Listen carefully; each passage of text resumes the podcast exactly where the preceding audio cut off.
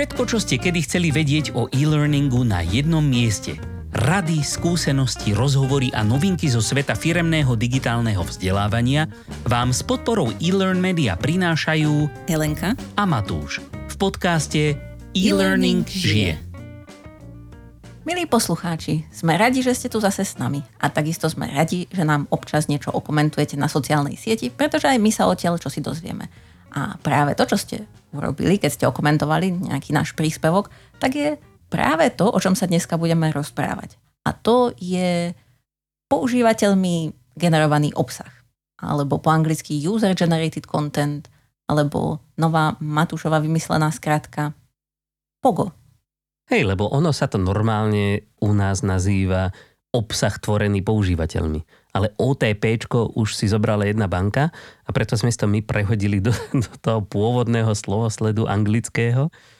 A využi- vytvorili sme s používateľmi generovaného obsahu POGO. POGO si možno mnohí ešte pamätáte a dokonca ja som až dneska zistil, že ešte stále existuje taká tá skákacia tyčka, čo máte medzi nohami a vlastne stojíte na tom a zároveň máte držiatka také akoby z kolobežky v ruke a môžete na tom skákať. Doteraz sa to dá kúpiť normálne. Aj. A to je teda tiež názov, ktorý už bol zabratý, ale keď sme sa rozhodovali medzi financiami a zábavou, tak sme si radšej vybrali zábavu. Radšej budeme hopsať s pogom ako OTPčkovať. Hej. No a tak sa teda možno poďme pozrieť na to, že čo je to, to pogo. No, tak čo je toto pogo? ako sme povedali, keď by sme to tak voľne preložili, tak je to nejaký, v našom prípade vzdelávací obsah, ktorý tvoria samotní používateľia. To znamená, že nie nejaké vzdelávacie oddelenie, nie nejaká autorita, ako dajme tomu e-learningová firma, ako sme my, nejaký človek, ktorý vám štandardne dáva vzdelávanie, alebo učiteľ, že tvorí to vzdelávanie, ale tvoria ho samotní používateľia. Čiže keby to bol ten učiteľ, tak študenti alebo vo firme zamestnanci, ktorí nie sú zrovna na oddelení vzdelávania. Takže takí bežní používateľia by sa dalo povedať. Bežní smrteľníci? Hej. A niekde som dokonca našla aj takú definíciu, takú všeobecnú definíciu, a hlavne keď sa to týka toho marketingu, že je to v podstate typ obsahu, ktorý tvoria a zdieľajú neplatení prispievateľia. Ale asi až do takej roviny by sme to neišli hnať, aj keď je samozrejme, že aj v rámci tej firmy, ak generujú ten obsah práve zamestnanci, no tak im sa to asi neplatíte. I keď samozrejme dá sa to nejakým spôsobom podporiť a aj za to odmeňovať. Ale tak to už je na vás a o tom možno troška neskôr. Mm-hmm. Dobre, no a tak eh, keďže už vieme, že čo to je, tak by sme sa mohli pozrieť aj na to, prečo by sme sa tým vôbec mali zaoberať. To by sme sa mohli na to pozrieť. tak ono, Takto, aby sme začali nejak tak z, zo široka, tento termín, nemyslím teraz POGO, ale ten User Generated Content alebo UGC, pochádza prevažne z marketingu, ako si už úkosom spomenula, ale prečo je vlastne využívaný, tak to je v podstate, ako respektíve tie, tie marketingové poučky v tomto zmysle sú presne tie isté, ktoré majú, by mali zaujímať aj nás. Pretože ide o bližšie spojenie ľudí, tých našich používateľov alebo tej našej cieľovej skupiny nášho vzdelávania s nami alebo s našou, s našou organizáciou, s tou firmou. Pretože ľudia prirodzene nie vždycky úplne a priori dôverujú autoritám. Radšej sa spýtajú sebe rovných, akože nejakých svojich pírov, kolegov, kamarádov. Pretože je to sranda, že väčšina ľudí vlastne verí tomu, čo im povie kamarát, radšej tomu, čo im povie kamarát, než tomu, čo im povie šéf, alebo firma, alebo nejaká iná autorita. A... Tak áno, lebo zasa na druhej strane je to také, že tá firma má väčšinou nejaký plán a nejaký cieľ. Chce ti niečo predať, hlavne keď ide o ten marketing. no, takže nejaký iný človek, ktorý má svoju skúsenosť a je podobný ako ty a nič tým nezíska, že ti bude klamať, tak eh, je samozrejme dôveryhodnejší. No, jasne. A zároveň je dobré aj to, že ľudia akoby neveria všetkému a priori, bez ohľadu na autoritu, od ktorej to prichádza, pretože ani tam nie je vždy zaručené, že to musí byť pravda. Takže nejaký taký zdravý skepticizmus je vždycky na mieste. A navyše kritické myslenie je vlastne kritickou schopnosťou tejto doby. Len je treba to vedieť využiť. A ešte stále si ho tak ako spoločnosť nejak trocha pestujeme. A ono v podstate to, ako si hovoril, že verím radšej tým kamarátom alebo nejakým konkrétnym ľuďom, tak to je v podstate dôsledok toho, to je celá tá kultúra influencerov a uh-huh. recenzií na internete a tak. A tam tiež vieme, že už to nie je také 100% že môžeš hoci komu veriť. Je to, čo to bývalo. Hej. Tak keď ľudia prišli na to, že si tým dokážu celkom dobre zarobiť. Hej, tak no ale ako náhle, ako náhle sa vlastne ty to zvie, že si tí ľudia tým zarábajú a nejakým spôsobom ich sleduješ dlhšie, tak vidíš, nakoľko sú konzistentní v tom, čo hovoria a tiež si vieš utvoriť vlastný názor. A, a to je vlastne tá schopnosť, ktorá sa vyvíja. Ale teda zatiaľ sme ešte stále v tom štádiu, že teda veríme skôr ako obyčajnému človeku, minimálne v takýchto veciach produktových, ako tej autorite. Ale vzdelávanie je to ale možno troška inakšie, by som povedala. Ako v čom? Ako v čom? Pretože ono svojím spôsobom to môže práve uľahčiť aj tej firme samotnej, alebo teda tomu L&D. Pretože nie nutne na všetko je potreba vytvárať nejaké formálne tréningy. A ak už niekto niečo vo firme vie, tak to jednoducho môže naučiť iných. A bežne sa to deje úplne každý jeden deň sa to deje tak, že proste kolegovia si medzi sebou hovoria, prípadne zvolajú nejaký meeting a tam si povedia. Ale pre potreby nášho digitálneho vzdelávania, práve to, o čom sa chceme baviť, to POGO je niečo, čo môže byť šírené do sveta v akomkoľvek množstve a ideálne online, teda aby to mohlo zasiahnuť kľudne od jedného človeka tisíce. Proste lebo, lebo vždycky je nejaký starší kolega alebo skúsenejší kolega, ktorý má nejakú skúsenosť. Mne sa strašne páči, e, sme sa bavili o niečom podobnom, o sociálnych sieťach firemných e, v našom podcaste, kedysi so Sveťom. A on použil príklad, že Ferko Cicvárek v Michalovciach môže naučiť veľmi jednoducho a rýchlo niečo Janka Mrkvičku z Malaciek, ako napríklad niečo, čo sa mu podarilo, alebo že tuto sme robili takú chybu, ale už vieme ako na to. A proste za 5 minút dokáže vyrobiť nejaké riešenie, nahrať nejaké videjko alebo pár nejakých e, screenshotov a niekde to zavesiť na internet a môžu sa tisíce ľudí z toho hneď niečo dozvedieť. Aj prípadne na intranet. Alebo na intranet, samozrejme. Proste niekde, kde sa to dá šíriť celou firmou. A ono ide o to, že aj ľudia vlastne prirodzene radi zdieľajú svoje zistenia a skúsenosti. Pretože tak majú pocit, že sú v niečom experti, že sú v niečom lepší ako niekto iný. Nie, že by to malo byť akby nejaká súťaž, porovnávanie, kto je lepší, ale každý má rád, keď sa ho niekto iný príde spýtať na radu. To vždycky tak ulahodí, že oh, niekto si myslí, že niečo viem. Takže keď firma umožní svojim ľuďom takto zdieľať svoje, svoje znalosti a skúsenosti, tak im vlastne dáva zároveň najavo to, že im verí a toto ľudia dokážu strašne oceniť. A ešte taká posledná, posledný aspekt toho všetkého je, že vlastne toto zdieľanie vytvára komunitu okolo nejakej či už značky alebo nejakého produktu alebo aj okolo toho vzdelávaní. Pretože ľudia, ktorí sa medzi sebou takto navzájom vzdelávajú, tak lepšie chápu také tie svoje spoločné ciele a majú pocit, že patria k niečomu väčšiemu. A môže im to dávať pocit, že to, čo robia, má zmysel. Čo je mimochodom jeden z troch hlavných princípov teórie seba určenia. A toto nevyhnutne vedie k niečomu, k čomu sa my snažíme dopracovať odjak živa. A to je práve taká tá kultúra vzdelávania. Neustáleho Áno, je to tak. A ono, ako si spomínal, tak v zásade my sme sa o Pogo rozprávali, aj keď sme to vtedy inak nazývali, aj v časti o sociálnych sieťach, ale aj v rôznych iných častiach, čo sme mali v podcaste. Vždycky sme sa to tak okrajovo toho dotkli, lebo to súvisí s viacerými vecami, ako sú napríklad mm-hmm. neformálne vzdelávanie, keď sme sa bavili o vzdelávacej kultúre, ktorú si práve teraz spomenul, a takisto o microlearningu, a tiež aj, keď sme sa bavili o platforme LXP. Čiže toto sú všetky veci, ktoré s tým súvisia a kde ten eh, Topogo môže vlastne vstupovať. Takže ak by vás zaujímali aj tieto ďalšie epizódy, tak si ich kľudne vypočujte a tam uvidíte tie príklady, že ako to môže fungovať tam. No prosím. No a tak vieme, prečo je to dobré, teda? Už... Mhm. Ešte jednu vec by som možno dodala, že prečo je to dobré, aspoň za mňa za obsah, ktorý som ja niekedy vygenerovala v rámci našej firmy, tak to boli veci, ako medzi ne napríklad inak patria aj blogy, ktoré som napísala. Minule som práve robila jeden kurz, kde som potrebovala spraviť to, že dať hudbu do pozadia kurzu a to sa nerobí takým štandardným spôsobom a som o tom písala blog. A teraz, že a ako to mám spraviť, tak som si to nalistovala. A a použila som svoj vlastný návod. A takýchto viacero Prosím. návodov máme v rámci firmy v našej wiki zapísaných a funguje to celkom dobre, že človek sa k tomu potom môže ľahko vrátiť. Takže Hej, však týto, toto zdieľanie tých best practices je v podstate ako keď si robíš poznámky, či už z nejakého tréningu alebo nejakého postupu, proste, že na niečo si prišla, urobíš si poznámku. A akorát tie poznámky neslúžia len tebe, ale môžu slúžiť aj všetkým ostatným.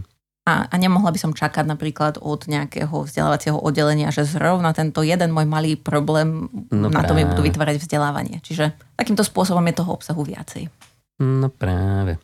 No ale dobre, aby sme teda nehovorili o tom, že je to vlastne v podstate najlepšia vec na svete a ak ju už dávno nepoužívate, tak ako ste totálne retro, tak existujú aj nejaké potenciálne nevýhody tohoto?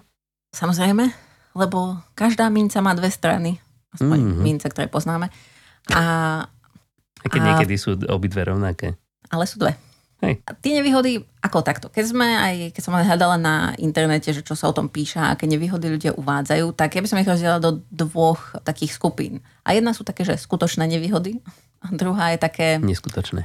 nevýhody, ktoré vlastne sú len strach. Tak eh, keď si prejdeme tými strachovými, ktoré by som povedala, že áno, toto ľudia často si myslia, že to bude problém, ale podľa mňa to problém nie je. Sú ako napríklad to, že, že neviete veľmi okontrolovať kvalitu, neviete, čo tam tí ľudia budú písať. Vlastne nad tým nemáte kontrolu a ľudia môžu zneužívať tento systém na to, že tam budú písať akože neviem, nejaké zlé veci. Tak toto sú také čo vlastne z toho hovorí ten strach. Strach, že to nebudeme mať pod kontrolou. Ale práve pri takomto vzdelávaní, kde tí používateľia generujú obsah, tak tam sa skrátka musíme zmieriť s tým, že nemôžeme mať nad všetkým kontrolu. Akože troška sa to kontrolovať dá, ale nie úplne. A v podstate Hlavne, prepáč, hlavne ja len to, to, to, to, k tomu sa vždycky musím vrátiť, že firma, ktorá má strach, že jej zamestnanci budú robiť niečo, čo sa jej nebude páčiť, tak by mala zrejme prehodnotiť svoj náborový proces.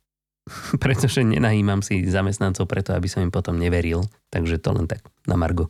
A v podstate o tomto sme sa bavili aj so Sveťom pri tých sociálnych sieťach, že tiež toto bola ako keby obava, ale ukázala sa ako neopodstatnená. Že skrátka, tí ľudia vedia, že tá firma si môže prečítať, čo, čo tí ľudia píšu, takže si nebudú sa A správať keby aj zle. náhodou, že sem tam vystrelí nejaká motika a proste niekomu preskočí, tak všetky tie benefity potenciálne, ktoré z toho plynú, rádovo x násobne prevážia akékoľvek potenciálne riziko. Hej. No a možno takéto skutočné riziko, ktoré je, je také právne riziko. Že ak teda tí používateľia sami generujú ten obsah a chcú ho podporiť, ja neviem, nejakými obrázkami alebo možno nejakým videom alebo hocičím, tak často sa môže stať, že použijú veci, ktoré by úplne nemali ako z legálneho hľadiska používať. Čiže keby ten autorský zákon sa tam ľahko môže porušiť, prípadne by mohli porušiť nejakú takú ako keby vnútornú politiku. Hej. Nie všetkým zamestnancom môže byť prístupná nejaká informácia. Ak tak, to by sa mohlo stať samozrejme, ale v prípade, že ľudia vedia, že čo s kým môžu zdieľať, tak to je problém. Skôr tie autorské práva sú také, že sa v tom až tak veľmi každý nevyzná. A toto je niečo, na čo by som rada urobila tiež jednu epizódu podcastu, len musíme na to nájsť správneho človeka, ktorý nám bude vedieť fundovane odpovedať na to, že čo v našich kurzoch môžeme používať a čo nie.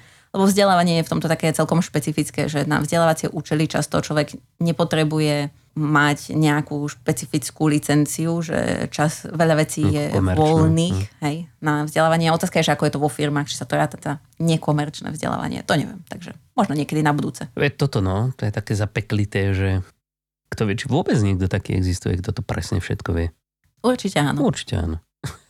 Dobre. Niekedy je dobre si položiť sám sebe otázku, aby som si v zápätí na ňu odpovedal.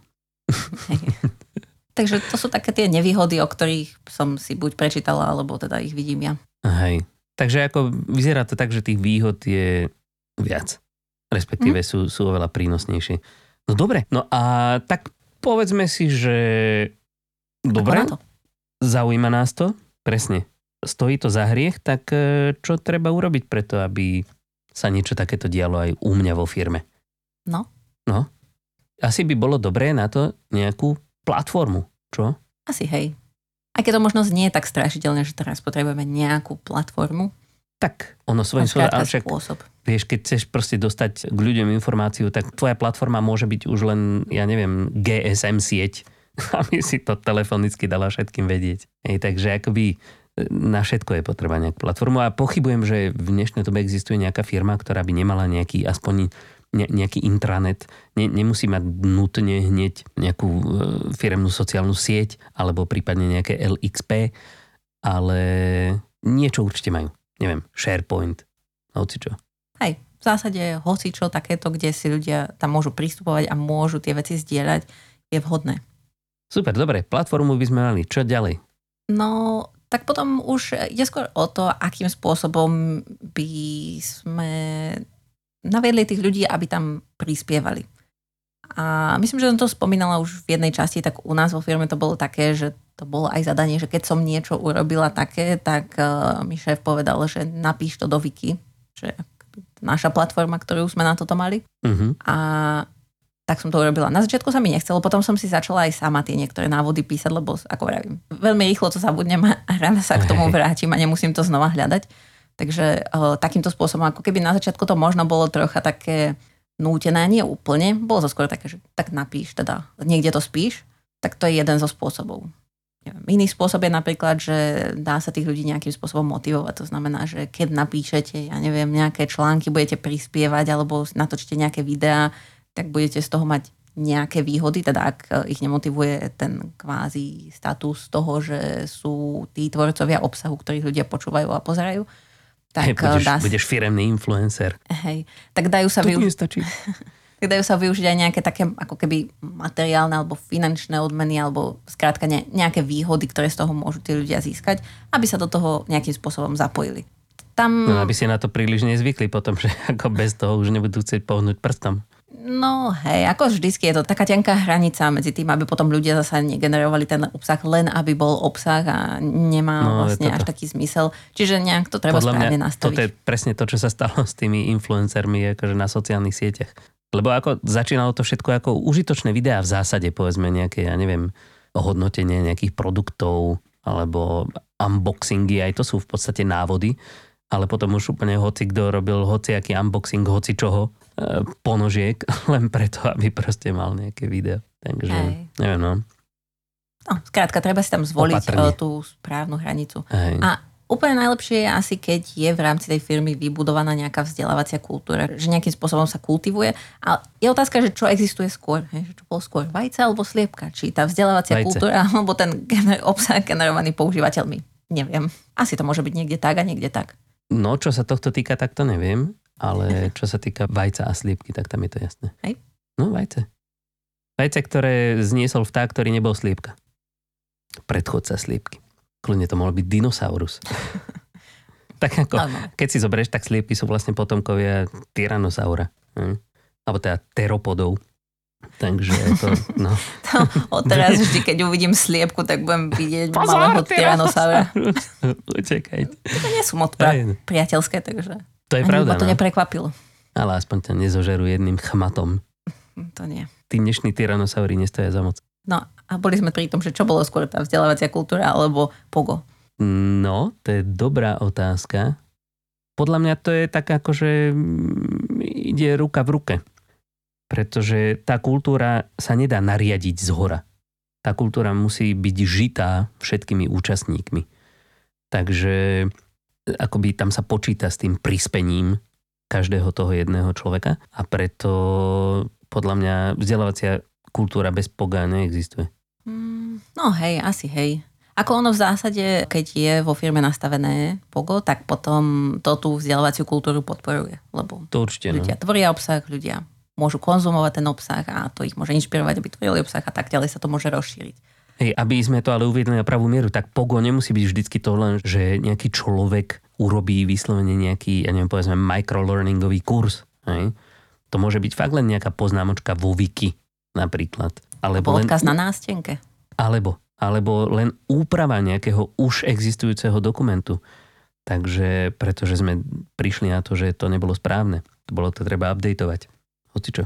Takže to bola tá vzdelávacia kultúra. No a samozrejme, ak sme sa bavili o tom, ako to ešte podporiť, tak vždycky sa dá začať tým, že si vyberieme skupinu nejakých ľudí, ktorí sú ochotní sa do tohto zapojiť hneď na začiatku a vygenerujú ten obsah na začiatku a potom sa to až vypustí na všetkých tých ostatných, ktorí keď budú vidieť, že už to žije, tak sa k tomu pripoja tiež.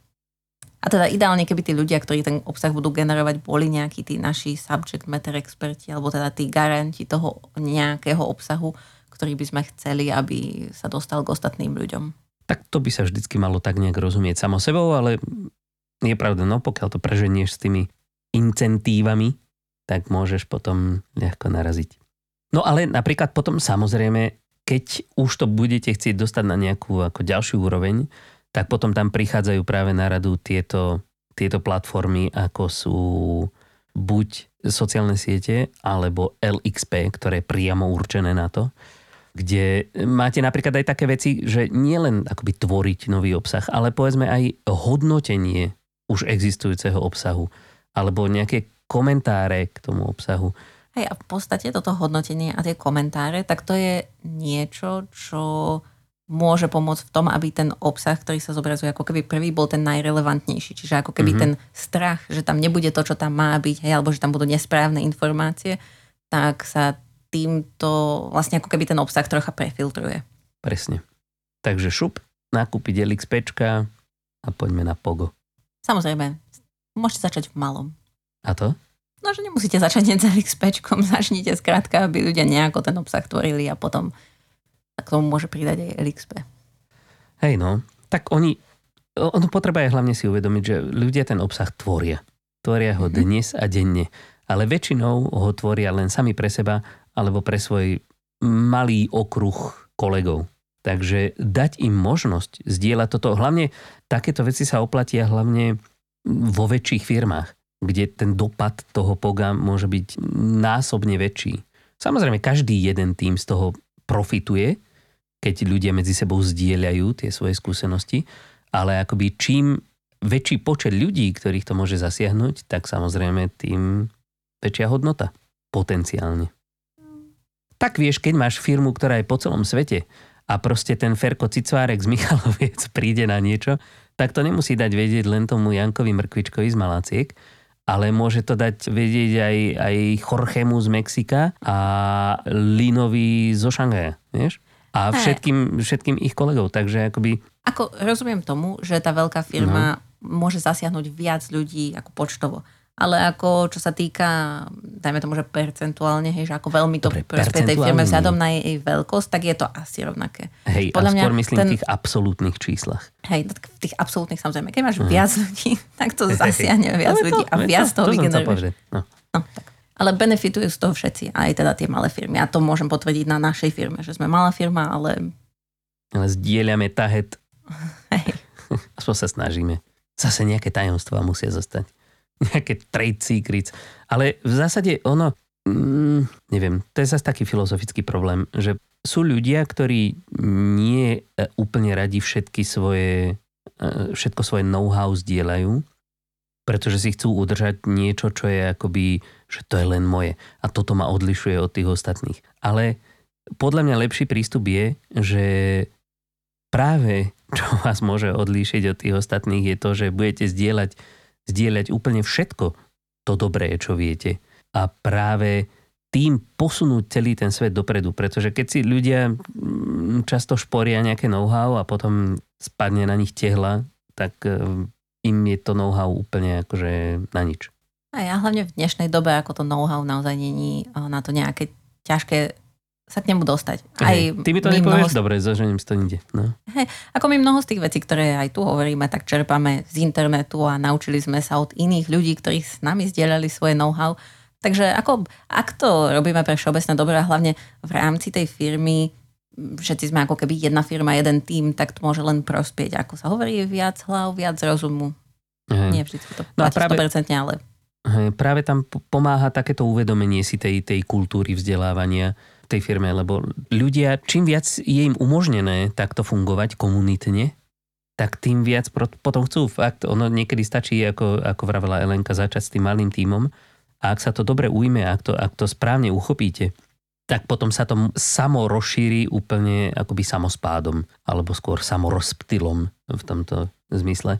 Takže ani nebudete vedieť, ako všetci budú zdieľať so všetkými všetko, a vy už len ako LND sa skôr dostanete do takej tej úlohy, ktorú jej veštia mnohí experti po svete, že v budúcnosti bude LND ani nie tak o vytváraní nového obsahu, ako skôr o kurácii toho existujúceho. A to je, to je podľa mňa úplne skvelá úloha, pretože ten, ktorý zodpovedá za kvalitu toho obsahu, ktorý už existuje, tak ten je podľa mňa možno aj cennejší, než ten, ktorý furt len chrli nejaký nový obsah bez rozmyslu.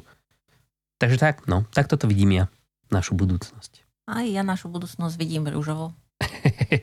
Ak je teda toto rúžová vízia, ale ako zdá sa mi. Hej, tak v zásade ja myslím, že tá kurácia všeobecne tomu internetu chýba, pretože furt sa bavíme o nejakých akože obmedzeniach a neviem čo.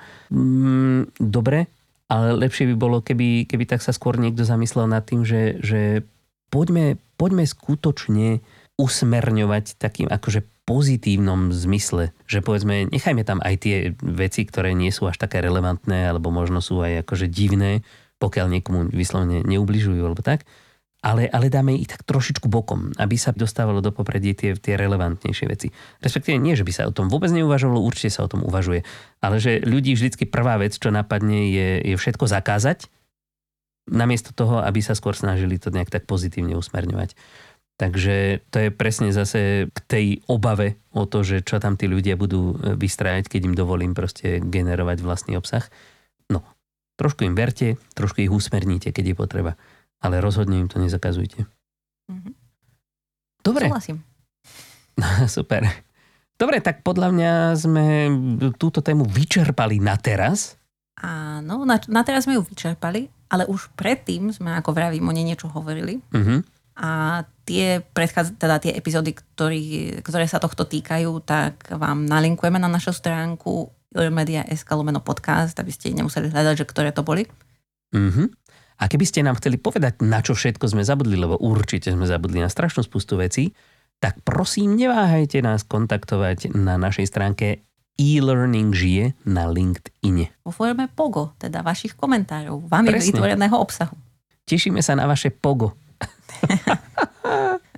A kľudne môžete zdieľať aj fotku vašej skakajúcej paličky. Hej, jej. A ja si ani nepamätám, či my, my sme asi nemali POGO, keď sme boli mali. Ani ja som nemala. Mm, ale strašne sa mi to vždycky páčilo. Hej, a práve sme pozerali s Matúšom, že, no? hej, práve sme pozerali s Matúšom, že či je to aj pre dospelých, ale iba nejakú vypredanú tu, položku sme našli. Je tu taká, a tuto je dokonca nevypredaná, hm. do 90 kg, ale za 300 eur.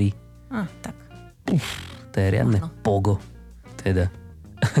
Ale keď by ste sa pozerali v muzikerii, majú Pogo tyče v kategórii klasická kolobežka. Takže nehľadajte to pod Pogo, hľadajte to pod kolobežkami.